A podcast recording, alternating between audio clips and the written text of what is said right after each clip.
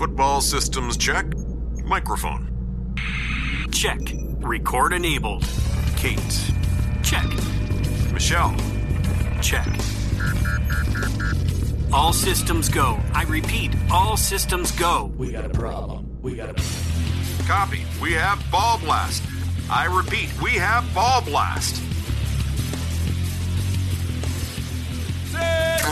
Liftoff. We have a liftoff. Welcome to the Ball Blast Podcast. Here to help you get ballsy and win your fantasy football leagues. Now, here are your hosts, Kay Majuk, Michelle Majuk, and Jake Trowbridge. Hey! Hey. Welcome into the Ball Blast Fantasy Football Podcast, where it's our goal to help you get ballsy and win your fantasy football leagues. I'm your host, Michelle Majuk, researcher for the NFL Network, and I'm joined by Kate Majuk, senior content creator at the Gaming Society, and Jake Trowbridge, contributor with Matthew Berry's Fantasy Live. What's up, y'all? Woo! It's week 11.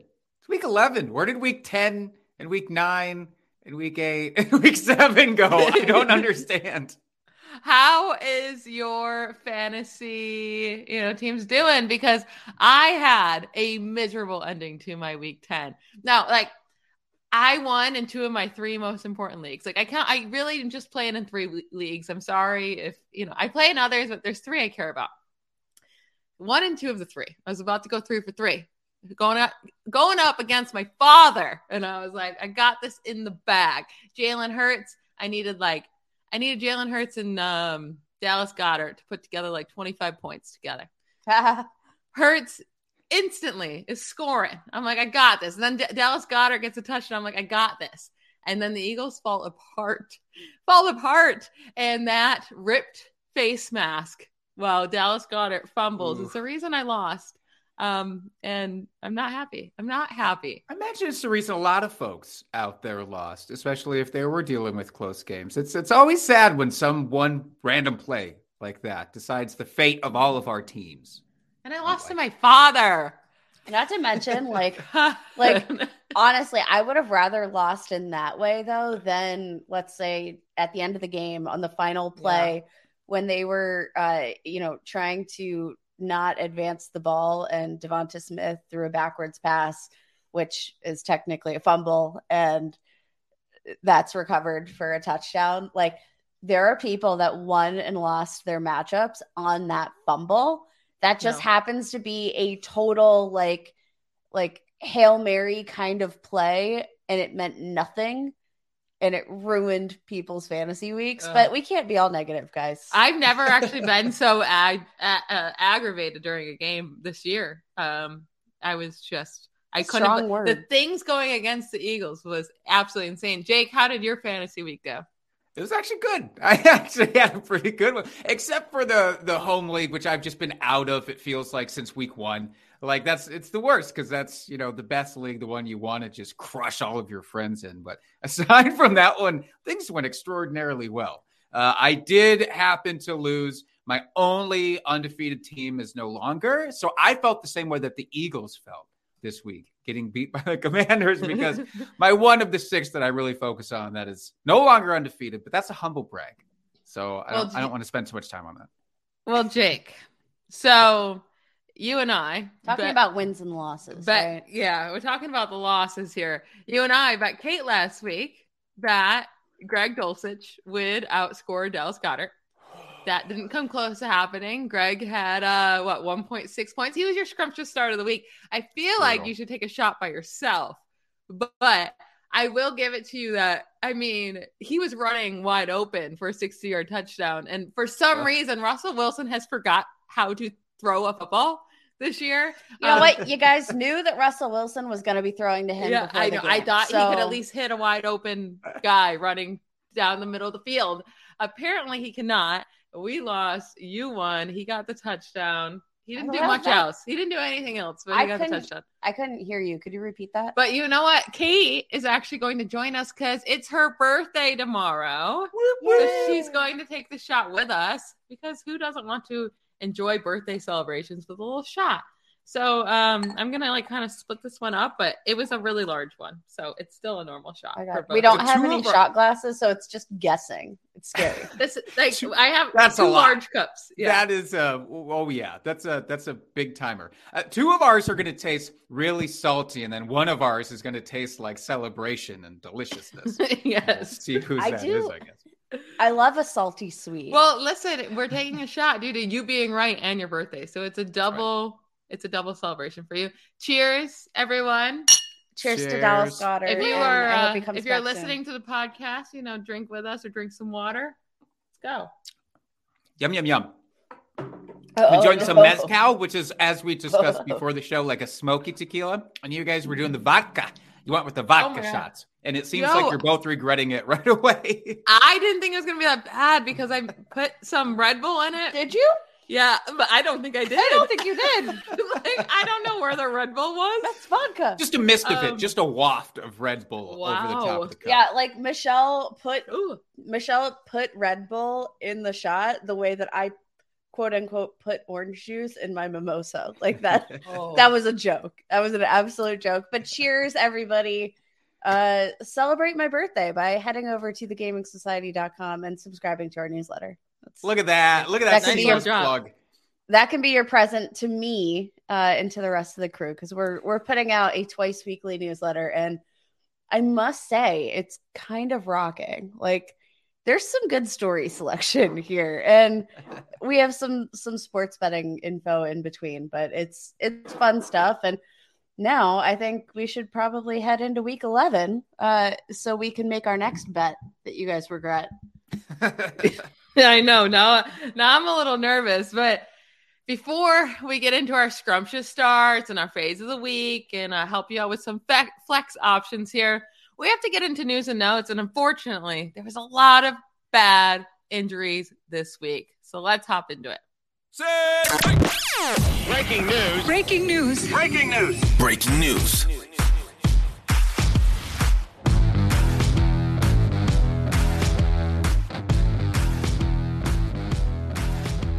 All right. Let's start. Let's start with the tight ends because we just did the tight end bet, and there's a lot of tight end news here. Zach Ertz out for the season, right? Ugh. And then you also have Dallas Goedert on IR with a shoulder injury. He's out for at least four weeks, but he could be back for your fantasy playoffs. So I would, you know, I'm not going to drop Goedert, especially if in, if you have an IR spot, just put him in there. I guess it becomes more difficult to keep him if you don't. But I mean, if you're a contender, this is the time you trade for Dallas Goedert, period. If you've been dealing with like starting the Gerald Everett's of the world or Dawson Knox, like, yeah, go trade for him. Thinking about options here to, because it's so hard. It's already it's already been hard this entire season to try to find a tight end to play if you don't have one of the greats. So you look at the backups here in these offenses because they both do use their tight end position. You have Trey McBride, the second round rookie for the Cardinals. No, No? no, Okay, but like no. But that is the guy. So I don't even know if you're not going to play him this week. Do you pick him up? He goes against the 49ers, and the 49ers are extremely hard against tight ends. I'm not playing him this week, but I I do think they get him involved, right, Jake? I, I think he's going to see uh, like an okay number of targets. I, I'm not But- excited yeah. to start him. Let's put it that way. But I'm not You're excited to start most tight ends, so that's fine. And to be not- to be fair, Marquise Brown is ac- getting activated off Yes. IR. So then you have Hopkins and you have uh, Rondale Moore getting so many targets, and now you'll have Marquise Brown. Big hell no for me, dog. So I guess he's the fourth target at best, and that's if it's not Connor. So yeah, I think I'm with you. Yeah, Yeah, y'all maybe- have fun. You want to make another tight end bet? No, no, no. I'm with you. You talked me into no Trey McBride this year. But then let's go to the Philly side because they actually really do need a third guy. I mean, this entire offense has been AJ Brown, DeVonta Smith, and Dallas Goedert. It's the big three, and that's it. It's not going to anybody else. So the issue is there's three names that it could be, and literally, I feel like it's a 33.3% chance any of these guys could be the guy. It's Jack Stoll, Tyree Jackson, who just got activated off the pup list, and Grant Calcaterra. No idea. I, I, I said it better nailed it. earlier. Um, Do you think I did? Yeah. Yeah, I- totally. I, think you nailed it. Calcaterra. No idea. I'm sorry. I should have looked that up before the show. That's really my bad. But one of these guys is going to step into a role. And they're going to get targets. And I think they one of these guys is going to be the better option than Trey McBride. It's just figuring out which one. So Jake, if you had to go with one, who are you going with? I don't know. Gun to your That's head, my Jake, answer. pressure. I just my brain just cratered in on itself thinking about this. Yeah, the one thing that's interesting, like Jack Stoll has played more snaps than any of the other guys, but he's really just been act, asked to block during that time, and we know that that's not reliable with tight ends. We know that yeah, it's great if you can block, and obviously that's part of you getting on the field. But uh, I- guess Calcaterra, uh, you know, has shown some flashes of athleticism. You know, he had a 40 yard catch in week one. That's literally the only thing he's done all year, though. I, I don't want anybody. Like, I'll pick anybody up if I have a deep enough bench in Dynasty. Michelle, you and I have picked up all three of these tight ends in the Dynasty uh, league that we're in together, but I don't want to rely on any of these guys uh, until we see something shake out. Jack Stoll ranks second in this offense in routes run among tight ends. Um, very inefficient on those runs. Uh, 79 routes run, 49 yards on four receptions. Uh, Grant Calcaterra, Michelle, uh, he's been He's efficient. He had that one catch. I'm just saying he's run 16 total routes. Yeah. And he had one reception for 40 yards. Like in terms of yard yards per route run, he leads all Philadelphia tight ends. So I mean, But- make that with what you will. See, this is going into this. I was thinking it's going to be Calcaterra. So he's their rookie tight end. If you don't know, they drafted him in the sixth round. He played with Jalen Hurts at, Oklahoma. They have that connection. People thought they drafted him late because Jalen Hurts had that connection. We don't know, right? But then, but then, so I pick up. This is what we're talking about here in Dynasty. I pick up Grant. I'm just going to call him Grant because I don't know how to say his last name. And then Jay goes and picks up Tyree Jackson. And then I see he gets, you know, activated off the pup list. I'm like, damn it. I actually think it is Tyree Jackson here. Uh, that's going to be the one that benefits if he's playing. It's not Jack Stoll. Like that's the last one I'm going for because That's what I there's no upside there. Like maybe he ends up being the best one, but that means that none of them did anything, right? There's zero upside there. So if you want to take a chance on Grant or on Tyree Jackson, those would be the two guys I'm going with. We've talked way too long about this for three guys that probably are going to do nothing. But I mean, you're in a situation right now. If you lost these two, you're probably you're probably going to have to make these decisions. So for this week, I might roll with Grant if I'm desperate and see how it goes. Um, just an FYI, last year, week 18, Dallas Goedert was inactive, and we had Tyree Jackson post 22 receiving yards and a score. So, Yeah, he got a touchdown. yeah, wild. Crazy. Wow. Crazy. Pick up Um, Juwan Johnson instead. Just avoid all of this. Pick up Juwan Yeah. Johnson and don't deal with if this. he's if he's there, He, Uh, I'm sure. sure. he's there. he does get a hard Might matchup against the Rams, but yeah, it's better than risking it with one of these guys. All right, moving on to another tight end that at least is it's good news. Mark Andrews, he's back at practice. Uh, there is a really good chance he plays in week 11. So Isaiah Likely or one of those Philly tight ends. It's Isaiah Likely still, even if Mark Andrews plays, right? Hundred So- percent.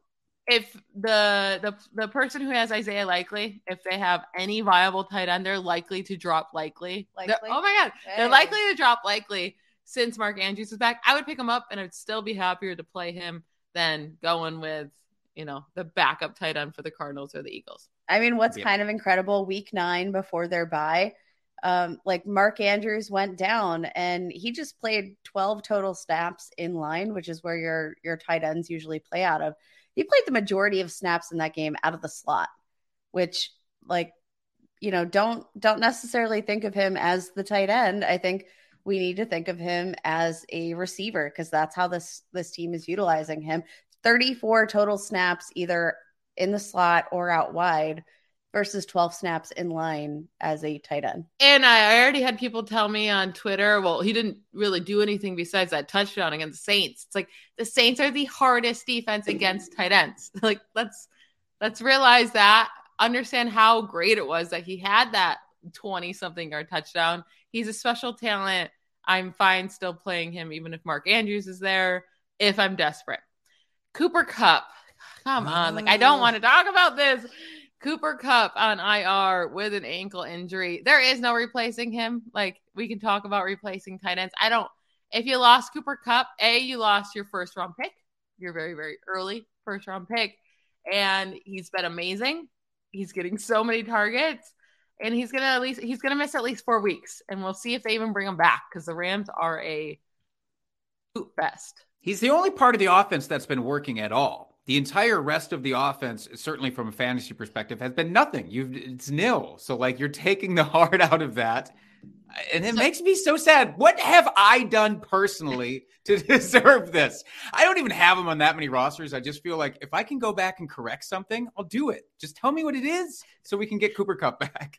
Does Allen Robinson end up being good now or you know van jefferson's back i personally i i think the targets are probably going to go to ben Skowronek.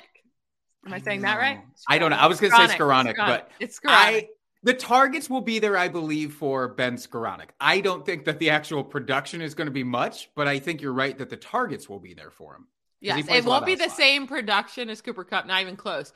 But I do think he can get eight targets a game because Cooper Kupp just loves these little white boys. He he just loves to target them. I think he's a guy to pick up if you're in PPR leagues. I really do. Yes. Like Allen Robinson's not going to be out on your waivers, so you're not going to pick him anyways. Obviously, Allen Robinson has the highest ceiling. If those targets start going to him, yeah, he's the more talented guy. But in PPR, I, I do think Ben's a good pickup. I was really intrigued by Van Jefferson heading into this week. I was like, ooh, this feels like a good matchup. But guys, like, question uh, because Van Jefferson started week eight, started week nine.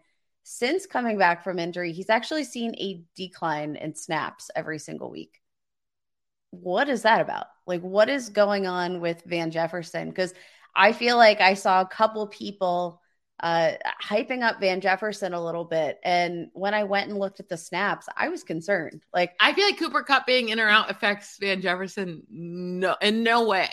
Like he's a deep threat. And Cooper Kupp being there doesn't affect how many targets he's going to see. If anything, it's going to make it harder for him to be a deep threat because you don't have Cooper Kupp taking like, away you know the coverage. Also, just be wary of that that snap share. Like he's he's declined in snap percentage. Well, they need him. I mean, what is and, it? It's Allen Robinson, Ben Skowronek. Maybe it's maintenance stuff, you know, like injury maintenance, and they're just a little a little tepid, a little cautious with him. But You're yeah, tepid, I mean, it doesn't speak to like, confidence in him, you know. For it to go down every week, like I understand it even being stagnant, but he played 50% of offensive snaps in if, week eight. If I, you have Allen Robinson, is this now the time to trade? Like you've been stuck with him, yes. right? It's the time to trade him Please. while people think he has a has any opportunity, right?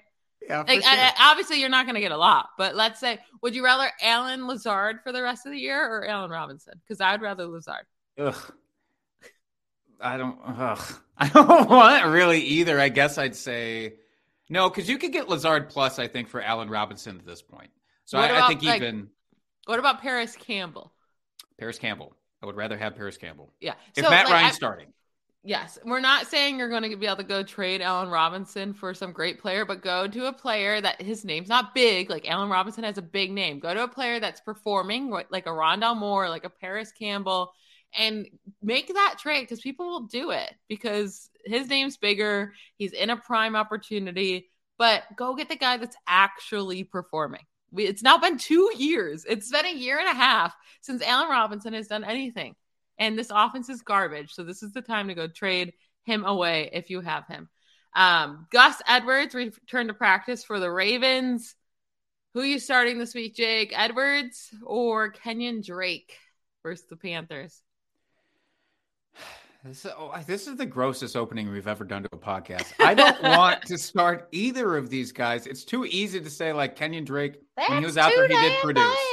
he did, right? Because Kenyon Drake did produce in those limited instances without Yeah. any competition, pretty much. And that's fine. But if Gus Edwards is actually going to be out there and healthy, I would err on the side of Gus Edwards, but I just don't think it's going to be that pretty. It's so hard because when I thought Gus Edwards was going to have a good game, Kenyon Drake did. and then when you, Yeah. it's always the opposite of what you think for that backfield. I would like to stay away from it. If I had to start one, I'll go with Drake for this single week.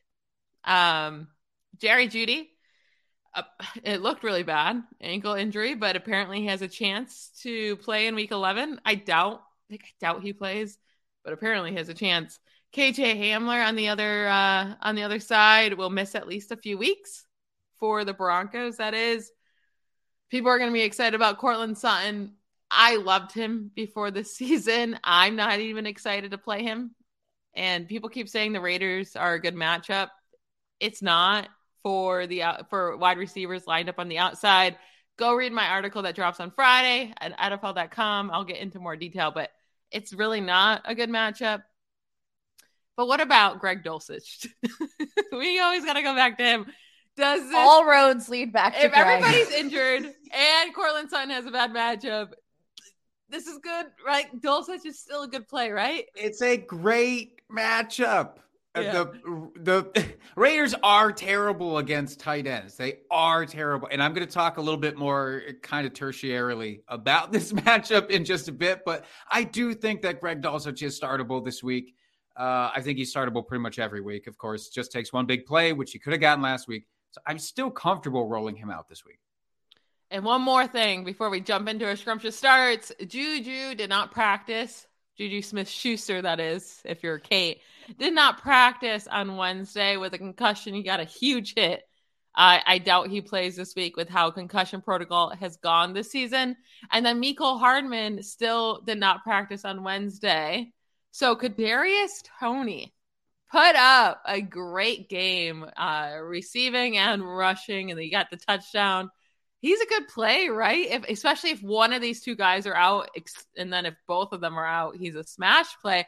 Toney, listen, I love Kadarius Toney. I think he's extremely talented. I think there's a lot of personal stuff I don't know about. I've heard you say that sentence so I many know, times. but he's so good. When you watch him make these plays, he's so good. I'm Michelle, He and. I think Kadarius Toney is really talented. Don't even have an accent.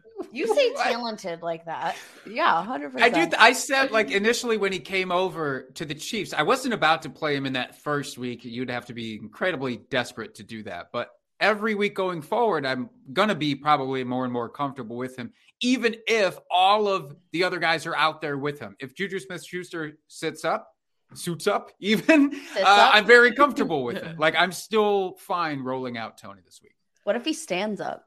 Oh, then it's uh pants off. It's it's incredible. Yeah. All right, let's jump in to our scrumptious starts of the week.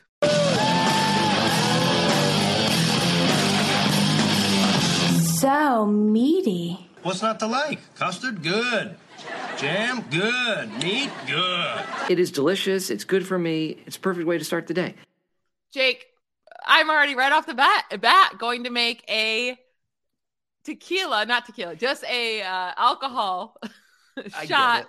bet with you because this it. is insane and I see no world this is happening. So we're gonna figure out some bet. You here. sound like somebody who's never been invited to a party before. Like, let's make an alcohol shot bet on the talent level. What's up with the accent? I don't know.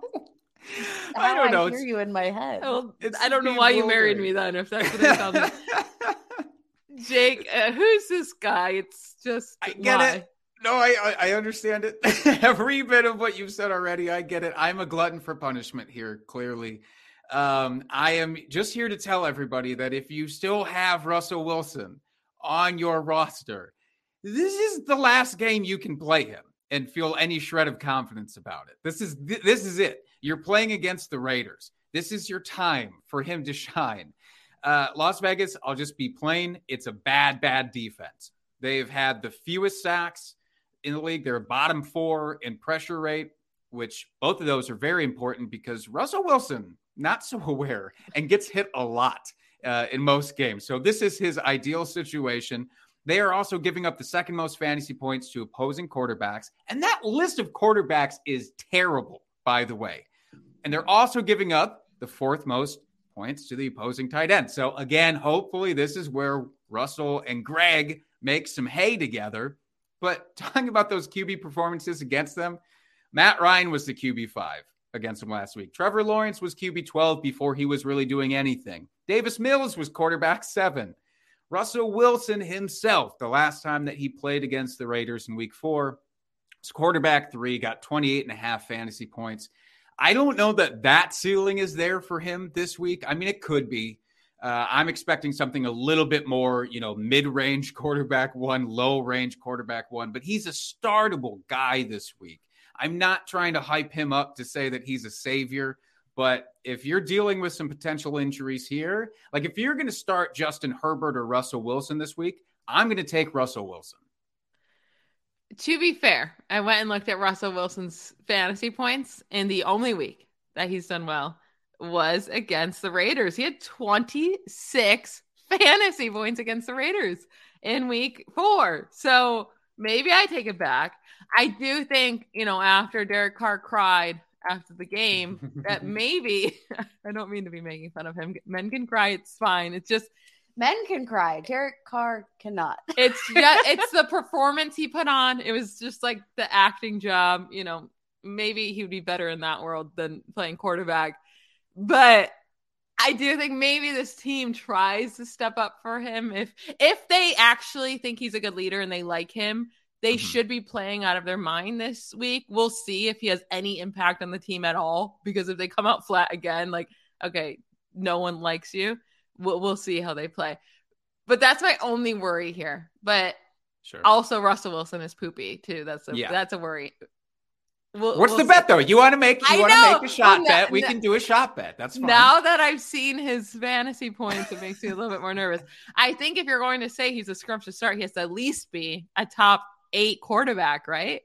No, I think no. Scrumptious starts. It's like you don't even we think can he's have, be the QB eight. Come on, I mean, Jake. he could be. There's no, only twelve quarterbacks you start. I'll talk about wide receivers that are just going to be flex worthy guys here because I want to instill confidence in people. But hey, I'll take a quarterback eight threshold. I'm I'm okay. fine with that. Uh, let's do quarterback eight because we're talking scrumptious starts, and you sure. only, you know, in one quarterback leagues, there's but only there's 12 all starting. the obvious quarterbacks, right? You're not going to be starting him over your Pat Mahomes, your Lamar Jackson, your Justin Fields, right? But he is in the next tier, so I'm I'm fine with quarterback eight. I cannot believe you didn't just name Jalen Hurts in the top well, sure. tier. He's obvious. Obvious. I didn't even need to name. What about Tua or Russell Wilson? Tua's on so bye. Tua. So no, oh, Still not Thanks, Michelle. I forgot he was on bye, but good to know where Jake's at. Yeah. All right. Kate, who's your scrumptious start of the week? It's another quarterback. We're going quarterback heavy, I guess. We're going quarterback heavy, and I'm going to uh, the rushing well, if you will, with Daniel Jones, who gets the Lions this week. The Lions lead the league in fantasy points allowed to opposing quarterbacks. They've allowed the second most rushing yards to opposing quarterbacks, though. And that is what I love in this matchup. Third highest passer rating allowed to opposing quarterbacks. And guys, like every rushing ish quarterback or like rush adjacent quarterback, I'm going to call them because like two of these names you're going to be kind of like, what? Uh, but four different quarterbacks have had 40 or more rushing yards against this defense through nine games this year. Jalen Hurts, 90 yards and a touchdown. Geno Smith, MFN Geno Smith, 49 rushing yards and a touchdown. Aaron Rodgers, 40 rushing yards. And Justin Fields, 147 rushing yards, two touchdowns. There's a lot of upside here. And I do think that this is going to be this perfect matchup for the rushing game script. He's the quarterback 16 in points per game over the last four weeks, and he hasn't really done anything. Like, so that's his floor. That feels like a pretty safe floor. Um, QB 11 and fantasy points per dropback, like that's not bad at all. But QB four in rushing yards this year. He's got as many red zone rush attempts as Lamar Jackson. He's got more than Kyler Murray. Like this guy has upside. And if this is like, um, you know, if you're wondering when you start Daniel Jones, I think this is the week you start Daniel Jones I would again. I I'm gonna put a QB ten tag on this and say QB ten or better. He's not even a QB eight, Kate. I mean, what are we I, even doing here? I think Daniel Jones outscores Russell Wilson. Well, then he should absolutely be QB eight or above. Oh no, because you're going. Russell. No, no, it's her birthday. I'll give her some. Uh, I want to do a side bet time... now with Kate. I want to do a versus either or Daniel uh, Jones versus Russell Wilson. That's what I would like to do. Okay, so whoever scores more fantasy points, the other person yeah.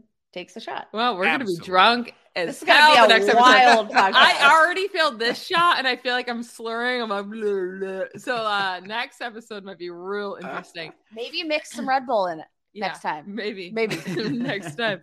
All right, my guy, my scrumptious start, and I feel strong about this one. It's Rondale Moore against the 49ers. Listen, every single week you say, Who's the slot wide receiver that's playing against the 49ers?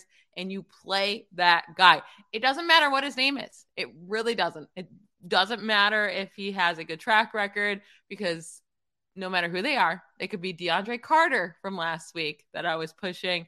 They're going to have a good game. So every single week, there's someone that goes off. Now, there's some good wide receivers like Tyler Lockett and Cooper Kupp and DJ Moore, but then you have guys like Shi Smith, Olamide Z- uh, Zaccheaus, Juju, who's good, Mecole Hardman, Marquez Valdes-Scantling, DeAndre Carter all of these guys since week two have scored 10 plus fantasy points against the 49ers. And what they all have in common is that they're all slot wide receivers. They play most of their snaps out of the slot. That is Rondale Moore's role with the Cardinals, especially as of late. He's playing over 50% of his snaps out of the slot. Even if Marquise Brown comes back, I'm not worried about it. Like they'll have them on the outside with Moore on the inside. And the 49ers have a pretty decent defense. And Charvarius Ward on the outside is a great, great corner, but they cannot figure out how to stop the slot whatsoever. Rondale Moore is averaging 10.3 targets per game over the last three weeks. He's been doing his thing. I expect him to keep doing it. I think he's going to have a fantastic week, especially in PPR. I'm playing him over Courtland Sutton, over Amari Cooper, over Devonta Smith, over Garrett Wilson. I have him as a top 15 guy this week. Smash, smash, smash, smash. Saying 15 plus fantasy because really that's the lowest he's pretty much done over the last three weeks is like 15 points, I think. And so we're saying like 15 to 20 to 20. Is 25 points within his range of outcomes this week? Do we think?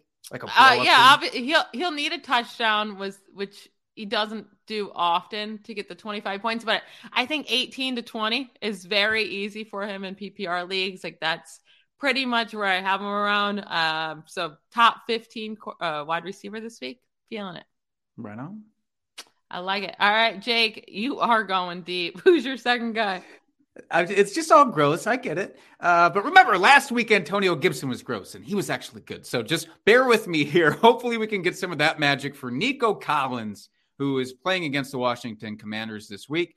Nico Collins, definitely a deep guy, uh, but we are in the throes of it. If you're dealing with these injuries to wide receivers, uh, you need guys like this who, in his last three games, where he's had at least 50% of the snaps, he is averaging, uh, excuse me, collectively has 21 targets, 12 receptions, 196 yards. I like to do a full season pace just for fun. I know it doesn't mean a lot, but the full season pace there would be 119 targets, 68 receptions, and more than 1,100 yards.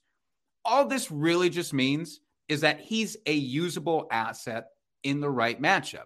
And especially with Brandin Cooks being on the skids with the Texans there, he was uh, revoked of his captainhood last week. That was kind of a, a big deal. We, this, the relationship there is bad. And so they need somebody to step up potentially and kind of maybe take over things in the wide receiving group. And the Commanders are the matchup where I think he can kind of showcase here. They're giving up the eighth most fantasy points to wide receivers, despite playing, by the way, very recently, Sam Ehlinger's Colts, the Bears before they figured out how to use Justin Fields, the Packers without stud Christian Watson. Mr. Three Touchdowns himself from last week. And the Titans, who don't have a single player with more than 45 targets or 270 receiving yards on the year. That's the caliber of groups they've been playing against, and they're still giving up all these fantasy points. So for me, uh, this is, I, again, I'm not saying that he's going to just destroy this week, but he is damn near an auto flex for me. And I am wow. playing him over guys like even uh, Diontae Johnson. Unfortunately, I'm starting him over Drake London, and I'm definitely starting him over his uh, compatriot there, Brandin Cooks. Fair. I like it. I mean, I, I it makes me nervous because it's Nico Collins, but sure. I, I think everything you said was fair, and the guys that you're playing him over, I can see that it, it's like these random wide receivers are doing better than big name wide receivers that were supposed to do well. And you just have to go with it. We have to take the names off the back of the jerseys and say who's scoring points. And that's all we should worry about. Kate, who's your second scrumptious start of the week? Um, I'm I'm gonna go ahead and I'm I'm gonna you know go back to a guy that you know Jake was shouting out last week, but I think this is a week that you play him again. It's Brian Robinson. He gets the Texans, who are allowing the most rushing yards, most rushing rushing touchdowns, most fantasy points to running backs this season. It is a perfect matchup. And I mean, Brian Robinson, 17 plus carries in three of his five games back from injury. Like this is his backfield. Uh, third most carries among any running back last week. Like he has been the lead back. And, you know, we talked about Antonio Gibson and the fact that he's been involved as a receiver. Brian Robinson hasn't, but he's going to get enough touches, and the Texans are good enough in pass coverage that, like, yes, Taylor Heinicke has swag, but I'm not projecting that this is going to be a game where they look to showcase him and Terry McLaurin all over the field again. Like, this is going to be a game where I, I just feel like that was a bit more fluky. Like this is going to be a, a run heavy game. Vegas has the over under at just 40 and a half points. Like this is the perfect rushing game script. He got uh, his goal line carry last week. Like we we saw some production and we saw uh, what he can do with some volume. He looked better last week. Like I'm gonna say I love the story, but he hasn't looked great. I think last week was the first week where I said, okay, like even the stat line in a yards per attempt uh, metric like didn't look great, but like he looked better last week and eh, they talked about the fact that like he's kind of feeling a little bit better week by week and I think we're going to start to see him strengthen up as the course of the season goes on and this is the perfect matchup.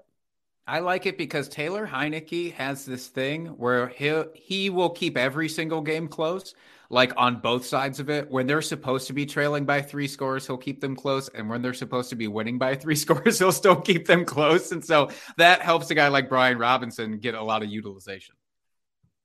My second scrumptious start of the week is Darnell Mooney, the Chicago wide receiver versus the Falcons. Listen, he's been okay, right? He's not exciting, but as of late, with Justin Fields doing his thing and opening up the passing game because he's become such an amazing runner. They're actually letting him run, which is opening up everything for the offense.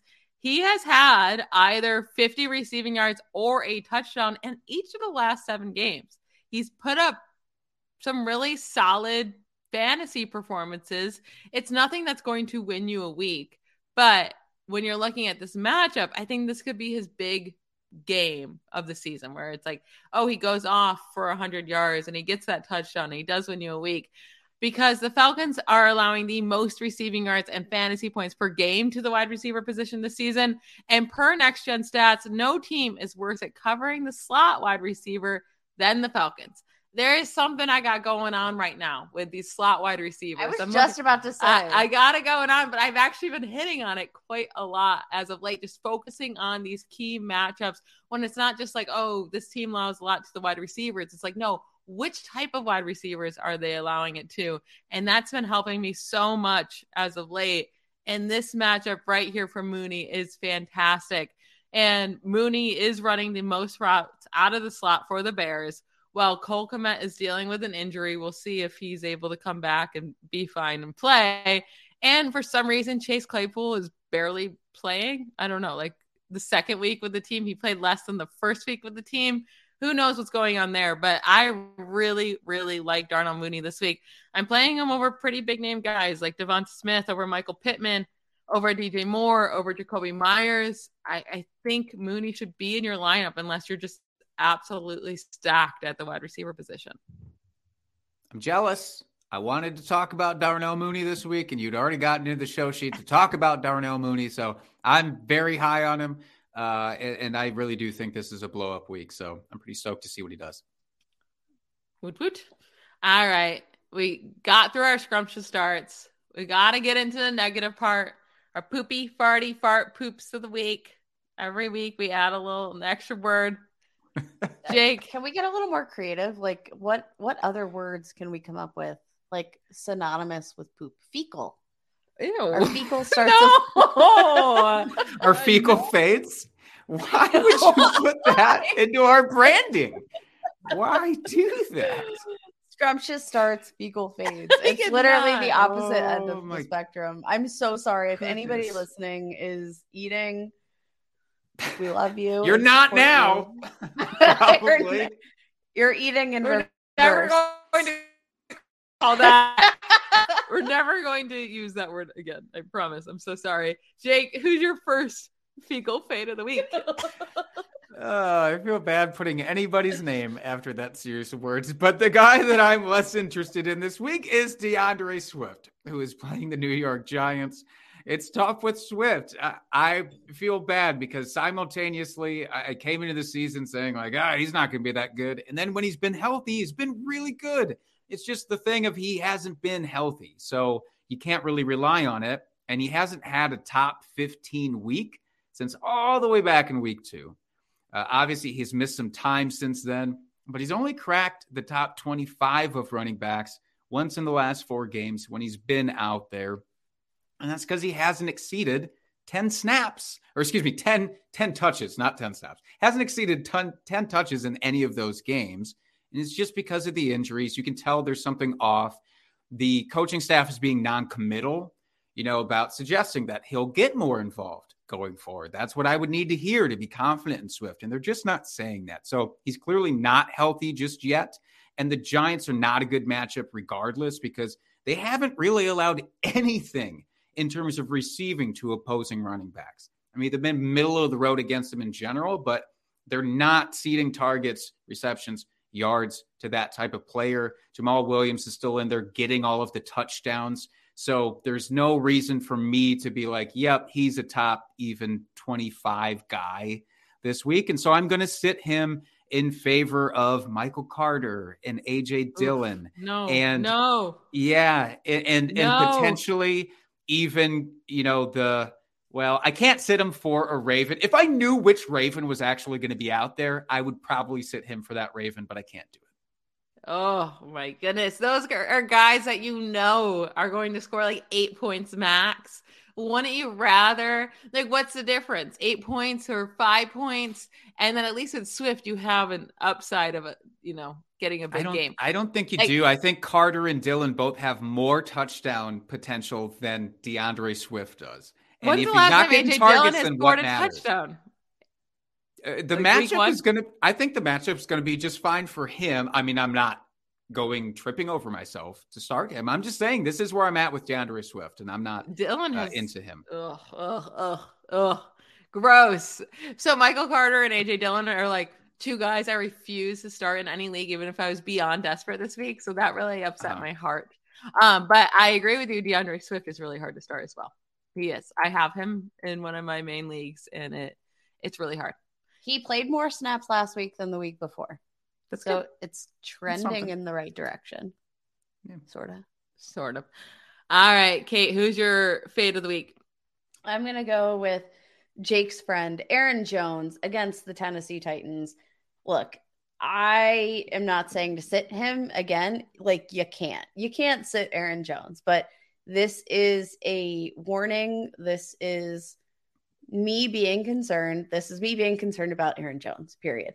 Um, Tennessee has been one of the best rushing defenses in the leagues this year. And Aaron Jones has been one of the most volatile elite running backs in the NFL. Like he has three top five performances. Outside of that, almost all of his games have been RB3 or worse. Like he's not been super reliable. And I do think that this matchup against the Titans, it's it's scary. They rank 10th in highest stuff rate, fifth fewest rush yards per attempt in the NFL, tied for the seventh fewest broken tackles allowed to running backs, uh, fifth fewest rush attempts to 20 plus yards. Like they are limiting this explosive element to opposing running backs. And I do think that that's going to translate over to Aaron Jones, to AJ Dillon. There's already a split here. It's been boomer bust. And for the last few weeks, it's felt like it's been booming. But I think that this is a matchup that's going to take Aaron, De- Aaron Jones down a notch. I'm not sitting him, but again, this is one of those weeks where I think that you need a high upside flex play and you need boom and you need to chase uh, some players with some excellent matchups. Like this is the week that you 100%, like Michelle said, you flex Rondale Moore and hope that he might put up a 20 to 25 point game in a really nice matchup. Like that's how I'm playing Aaron Jones this week. And my guy's kind of similar to yours. It's Tony Pollard versus the Vikings. And I'm not saying you have to sit him. I just don't think he's going to put up what we've seen lately. He's been absolutely amazing. With Ezekiel Elliott out, it was a 33 point game, a 21 point game. Fantastic, right? He gets the workload. He won you weeks. Yeah, for sure. It's been fantastic. But Ezekiel Elliott could come back this week. He was going to come back last week, but they were playing out in the cold, and he said his knee didn't do well with the cold. So he decided, I've already sat out, I've already waited. I don't want to ruin it. I don't want to re injure myself. This week they play in a dome. Like they're going to be in the cold in Minnesota, but it's in a dome. So it, eh, he doesn't have to worry about that. I think he plays. And then that's not really the whole issue because I think Tony Pollard's much more talented than Zeke. But if Zeke's there, they're going to play him. It's that they're playing this Vikings defense which it seems like, oh, they're playing the Vikings nice. No, they're like extremely hard against running backs all of a sudden. They're allowing the fewest yards per carry and the fewest fantasy points per game to the running back position over the last seven weeks. That's a large period of time. The only running back to score uh, more than eight fantasy points against them over the last four games is Devin Singletary, and he needed two touchdowns to score 15.7 fantasy points. He got two touchdowns and scored 15 points. That's three additional points besides the touchdowns. So, yes, if Tony Pollard is able to get the touchdowns, he'll be fine. But we don't know if those are going to go to Pollard or Zeke. We don't know what's going to happen there. So, again, like, I understand it's not going to be easy to find someone else that's better to plug in the Pollard that has higher upside. So you might still have to play him. I'm just fading him a little bit, a little bit. If Zeke doesn't play, I still have Pollard as a top 20 guy, but I'm still playing guys like Cordarrelle Patterson, Rhamondre Stevenson, Dameon Pierce over him, even if Zeke is out. But if Zeke does play, then I'm going deeper down that list and I'm adding guys like Isaiah Pacheco, Brian Robinson. I would then play them over Tony Pollard. I'm still not going to get too crazy. I think Pollard you could still plug in. I just do not expect a, a big game from him at all this week. Tough. I hate it. Why? What has fantasy football done to us this year? this is where we're staring down. Why? Why do bad things happen to good people? All right, let's run through our last three fades uh, and then get into our flex help here. Jake, who's your second guy? You guys are going to hate this, but I'm talking about Diontae Johnson here Ooh. as my fade against the Cincinnati Bengals. And I get it. The dude's extremely talented. I will not say anything against his receiving talent, and he's getting plenty of targets. And normally those two things go together like peanut butter and jelly, but now they're going together like lamb and tuna fish because the QB play has been so bad that none of that's really mattered. Everything's just been kind of ugh it's been bad. He's only cracked 15 fantasy points once this year. That was way back in week three against Cleveland. Uh, that's also his only top 25 performance. That's that's a bad, bad way for a guy like Diontae Johnson to be in. Yet he's still the consensus wide receiver 22 on this week. I, I don't get that. I don't understand that appeal, let alone even in the flex right now. if you want to put your eggs into that divisional rivalry, you know, Bengals, Steelers, SmackDown, you have at it. That's that's all on you. But I, am not doing that. So I'm absolutely going to start like a Darnell Mooney over him this week. I, I'm going to start Adam Thielen. I'm going to start. I'll still start George Pickens over him just because I think there's more upside to be had. That's fair. That's fair. I miss when the Steelers offense was fun. It was a grand old time back in the day. It has not been fun as of late. Kate, who's your second fade of the week? You guys probably aren't going to like this one either, but I'm rolling with Devonta Smith, uh, who does have some extra potential opportunity this week. Dallas Goedert, we already talked about him on IR. He is out. He's been a focal point of the offense. He's essentially functioned as this team's wide receiver too, which we kind of thought Devonta Smith would be doing. But I do worry. He's wearing he's averaging 32 receiving yards per game over the last 4 weeks.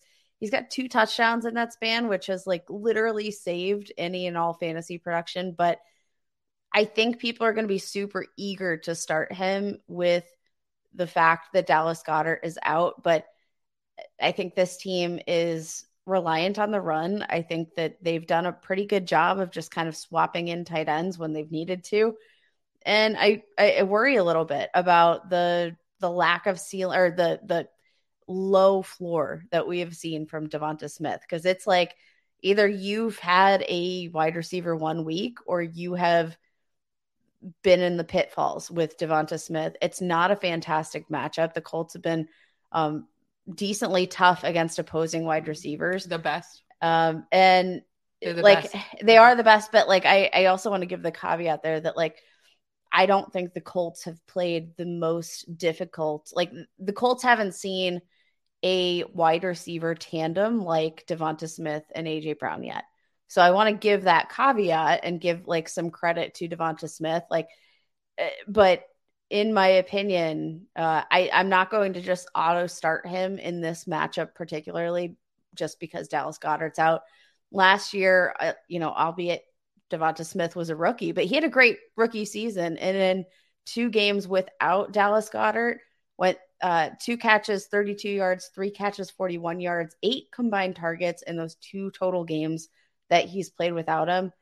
I'm I'm just not looking uh, at Devonta Smith as like a maybe flex him, but you can't expect much from him in this matchup. I would 100% bench him in favor of a Rondale Moore, for example. Yeah, I agree. I agree for sure. He's one of my faves of the week in my article coming out on Friday. So I definitely agree with you there. Where does that article? NFL.com, baby. Uh, yeah. All right. My last fade of the week is Kyle Pitts versus the Bears. Now, Kyle Pitts could be a fade of the week every week, and you'd be right almost every single time. But it's also it's it's two things, right? The Bears are pretty tough defense against tight ends. They're giving up the fourth fewest receptions uh, to tight ends this season and allowing just 8.9 yards per reception to that position when they do actually give up a catch, which is the sixth fewest in the NFL. The only time they've given up more than eight points this year is to Dalton Schultz, and that was 13 points. And he needed seven targets. He caught six of them for 74 yards. Like, show me a time where Kyle Pitts has had seven targets and he caught six of them because I would love to see it. And I'm not saying it's Kyle Pitts' fault. It's just like, yeah, he keeps getting targets. That's fantastic, but they don't matter because they're, like, they're, not they're near him. They're technically targets probably for him, but like they're not like no, they're not his targets, really. They're yeah, not at like, all. It's just so hard when it comes to Kyle Pitts because people play him week after week after week because of the upside, which we've seen one week this year. He had the 80 yard, one touchdown game, 19 points. Like, cool. But he scored fewer than five fantasy points in one, two, three, four, five, six of nine games played. Six of nine. Oof. So he's killing you every week, and you're playing him for that one week. He wins you a week. Well, it's like maybe stop letting him lose you weeks, and you don't need to win the week so bad. like I don't know what to tell you. I, I, get it. He's going to have another game or two where he can have a really good week, and maybe that's this week, and maybe I look stupid, but how much longer are you going to let him keep losing you weeks to then finally win you a week? Like, just go try to find anybody else because Kyle Pitts is scoring the same amount of fantasy points per game this year as Robert Tonyan, as Dawson Knox, as Irv Smith, as Daniel Bellinger. Hayden Hurst is scoring more points than him by a full point per game. Like Tyler Conklin is scoring two more points per game than him. So find somebody else. And it's not an easy thing to do, but hopefully you picked up a guy like Dalton Schultz or Greg Dulcich or Cole Kmet on the waivers. But I would even go with Hayden Hurst over Kyle Pitts at this point. Even Isaiah Likely. If David and Njoku's out there because he's been on IR, like go with him. Would you start Foster Moreau, who should be subbing in for uh, Darren Waller this week with the Raiders? Yes, I I would even play Moreau over Pitts. Like I get it, Pitts has a higher ceiling, blah blah blah blah blah. But how much longer do we wait? And this is not a good matchup. Just try to play somebody else, just for your sanity, really. Even though he'll go off on your bench, and then your sanity will be destroyed even more. Ugh, it's so I, I I'm very happy I don't have him anywhere. That's all I have to say. But if you do, you have to move on. You have to move on. All right, let's move into our last segment. Run through these, helping you make your decisions in your flex spots. Let's go with the first one Allen Lazard or Christian Watson. First, the Titans. Now, they play on Thursday night football, so people say don't play them in your flex spot. You get what we mean. You know, these little fringe wide receiver players. Who are you going with, Allen Lazard or Christian Watson? Watson had himself a breakout this last week. Uh, didn't see that coming. Three touchdowns. Obviously, that's not the kind of uh, upside we're going to be assuming every single week. But I do think at this point, with Randall Cobb coming back uh, potentially, I still think Watson is the the bigger play there. Kate, I'm also going with Watson, not because I love him. like I I've been a noted Watson doubter, but this team seems very gung ho on getting him involved. And I mean, when we saw Christian Watson go out with injury, like this team seemed very disappointed. They said they had to like alter their game plan without Christian Watson. And that tells me that they're planning for him to be involved. And I, I think that I don't know, I'll I'll keep rolling with that. Doesn't feel great, but I'll keep rolling with it. I'm gonna go with Allen Lazard. I think Ooh. he's safer. He's been getting touchdowns. He's been getting tar. I'll I'll go with Allen Lazard over Christian Watson, but Watson's a good pickup, and I think he's a fine play as well. If you need to go with him, Curtis Samuel at Houston or Kadarius Toney at the Chargers. You guys know who I'm going with. I'm going with Toney. I actually think it's a pretty hard matchup for Samuel this week, so I'm definitely going with Toney. What about you, Jake? Yeah, I love Curtis Samuel. I've loved his usage uh, this year. I think it's really nice to see them wanting to keep him involved. But with Taylor Heinicke, it hasn't been quite as much, and it has gone down his involvement just a little bit. So I will roll with Toney as well. Kate. Yeah, I'll roll with Toney, especially if we see, you know, Juju out, if we see Mecole Hardman continue to be out. Um, a lot of upside there. Yep. All right, Parris Campbell versus the Eagles or Donovan Peoples Jones at the Bills. Nobody talks enough about Donovan Peoples Jones, just like casually doing his thing with 70 plus receiving yards in each of the last four games. I don't know. He was featured in my uh, waiver wire pickup article over at thegamingsociety.com. So, no, well, yeah, nice. check that out. every Tuesday. All right. Well, who would you go with here then? Is it Donovan Peoples Jones or Parris Campbell, who's been really good with Matt Ryan in each of his last each of the last three games he's played with Matt Ryan? He's been a top twelve fantasy wide receiver. You going with that, or you going with Donovan Peoples Jones? They're both so good this week. I honestly do feel bad for not featuring one of them as a, a scrumptious start because I do think that both are great plays. I will. It's crazy. I'll take the consistency of Donovan Peoples Jones. He hasn't had less than 70 yards in any of the last four games. Uh, and it does seem like he's, yeah, he's ascending. I know it's Buffalo, but I'm still okay with it. Now it is at Buffalo and it's supposed mm-hmm. to be a snowstorm, like bad. Oh, that add, that does add a wrinkle. That's my dis, that's my tiebreaker. Like I don't factor that in too much, but these guys are pretty close together, so I think it's a worthy tiebreaker. Maybe I would go Campbell then. Yeah, I think that's what's pushing me to Campbell. It is supposed to be real bad weather in Buffalo, So I'll go with Campbell. But both of these guys are like, if you picked them up off waivers over the last couple weeks, like fantastic. If for some reason one of them's still on your waivers, pick them up. Like get him, get them in your bench and uh, in your lineup if you can. Even from a matchup perspective, Philly's actually like for as incredible as their secondary has been and as many weapons as they have, like they have allowed more to opposing wide receivers in terms of yardage, in terms of receiving touchdowns. So I, I think that paired with the weather, you've got to go with Parris Campbell. But um, if if you know, say you missed out on Donovan Peoples Jones on your waiver wire this week, somebody's going to drop him this week. Like they're not going to wait through this Buffalo snowstorm. That is your opportunity to go pick him up on next week's yeah. waiver wire. If he disappoints, yeah, totally good point there for sure. Grab him if for some reason you know they drop him after this bad week. That's likely to happen. And then lastly, Michael Carter at the Patriots or Kenyon Drake versus the Panthers. Now, Jake, you for some reason like Michael Carter this week. Mm-hmm. I think I would play any other body but him. so I'm going with Kenyon Drake. But who would you go with out of these two? I'm taking Carter. Carter's getting the touches. I feel more confident in his role. That's all it is. I don't know if Gus Edwards last game. Seven carries. 12 last game against Buffalo. Thank you very much. Seven had carries. And he no, he had 12 rush attempts. He had seven against the Patriots in their last meetup. So I, I get what you're coming ah, from. Michelle. There, but, that's what it was. But he also had seven targets in that game. Like he they get him the ball. And I just don't know what Gus Edwards' involvement is going to be. And that's why I'm scared. And I'm gonna lean with Carter. It's wild that he had that many targets and he ended with 10 PPR points against the Patriots. Like he needed seven targets to get 10 PPR points against the Patriots just a couple weeks ago. I'm but so they've got it all out. figured out now. I'm so far out on this Jets backfield. You have no idea if it's going to be Robinson or Carter. They both kill each other and they're both not good. And the Patriots are the best defense against running backs. That's the hardest no for me ever. If Carter goes off, yes, I'll be pay- taking a shot on the pod. I'm going, I know. I, apparently a million.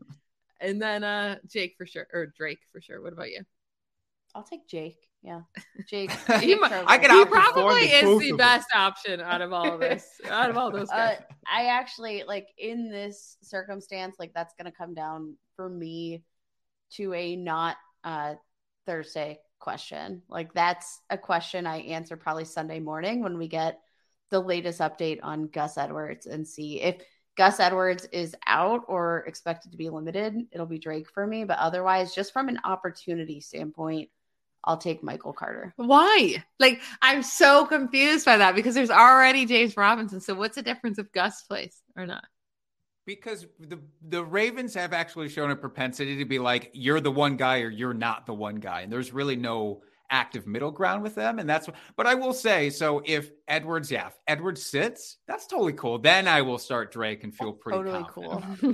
that's such a cool thing to say. All right. That's it for today's show. Hit us up on Twitter. You can find me, Michelle at Ball Blastem, Ball Blast EM. And you can find me, Kate, at FF Ball Blast. You can find me at Jake Trowbridge with a W. Everyone, hit up Kate on Twitter and wish her a happy birthday tomorrow, oh. November 17th. That's a Thursday. So if you're listening on Thursday, it's her birthday. Go give her a shout out, give her a nice little message. We appreciate you. She appreciates you. Good luck, everybody. Bye, y'all. Bye. Bye.